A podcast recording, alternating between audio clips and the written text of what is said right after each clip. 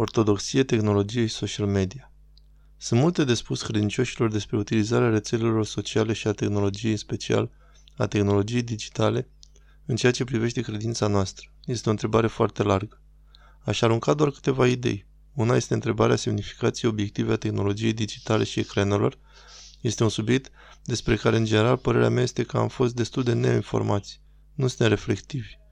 Cele mai multe discuții au fost despre cum să folosim corect tehnologia, dar nu am pus întrebarea mai mare care este ce este această tehnologie, care este semnificația ei. Este obiectiv bună? Este obiectiv rea? Cred că acea întrebare trebuie pusă așa că avem mai mult de gândit.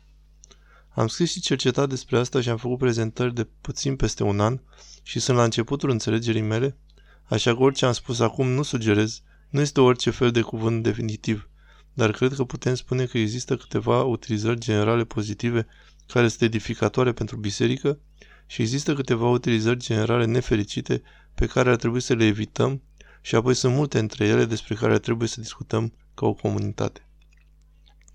Vorbind în mod pozitiv, utilizarea tehnologiei digitale e expus pe ortodoxi la frații și surorile lor din întreaga lume, le-a permis să aibă o față pentru a ști cum arată patriarhul lor, pentru a avea sentimentul că au fost o cauză globală, că biserica este o misiune mondială, a mișorat foarte mult lumea ortodoxă și a adus-o direct în experiența noastră.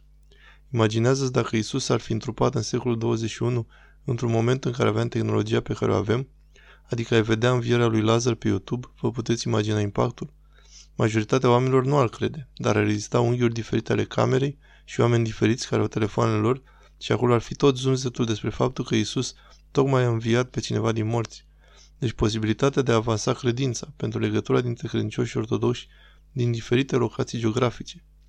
Potențialul de evangelizare folosind tehnologia digitală și rețelele sociale ca un fel de drumuri romane, ca o modalitate de a ajunge și de a face conexiuni cu oameni care se află în afara bisericii, care în mod normal nu ar pune piciorul pe proprietățile noastre la templele noastre sfinte, dar sunt interesați să se conecteze la noi digital – acest lucru poate fi un pas inițial fantastic, așa că le văd ca oportunități pozitive pentru noi.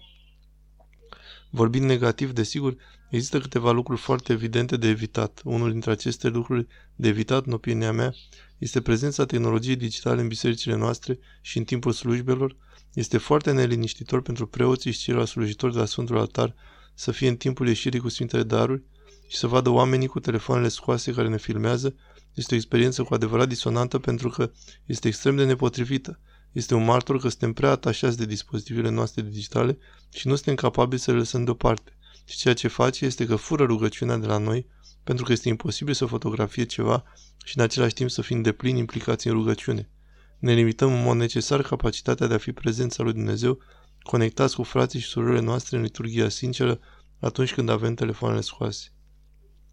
Și desigur există multe alte abuzuri de fotografiere a acelor rituri sacre care sunt acoperite în spațiul geografic. Sfântul altar este protejat de un iconostas pentru un motiv. Avem perdele pentru un motiv.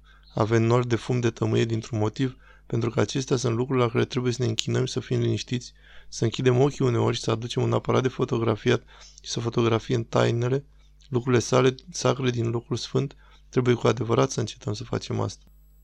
Desigur, dispozitivele digitale sunt de asemenea fereastră nu doar către conexiuni mai mari, ci către mai multe informații despre frații și surorile noastre din lume și toate subiectele, pot fi de asemenea linii directe către diavol și pot deveni dispozitive care conectează tinerii noștri la imagini și muzică și un mod de viață foarte nesănătos și genul de libertate pe care tinerii o au cu aceste dispozitive mulți copii mici de 10, 11 sau 12 ani primit telefoane.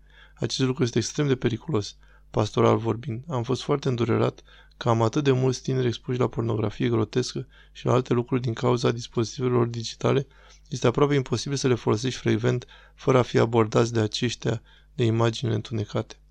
Deci există aspecte pozitive și negative și trebuie să mergem în viitor cu circunspecție. Trebuie să punem mai multe întrebări. Cred că suntem la începutul punerii întrebărilor și ar trebui să le punem și să le răspundem mult mai mult.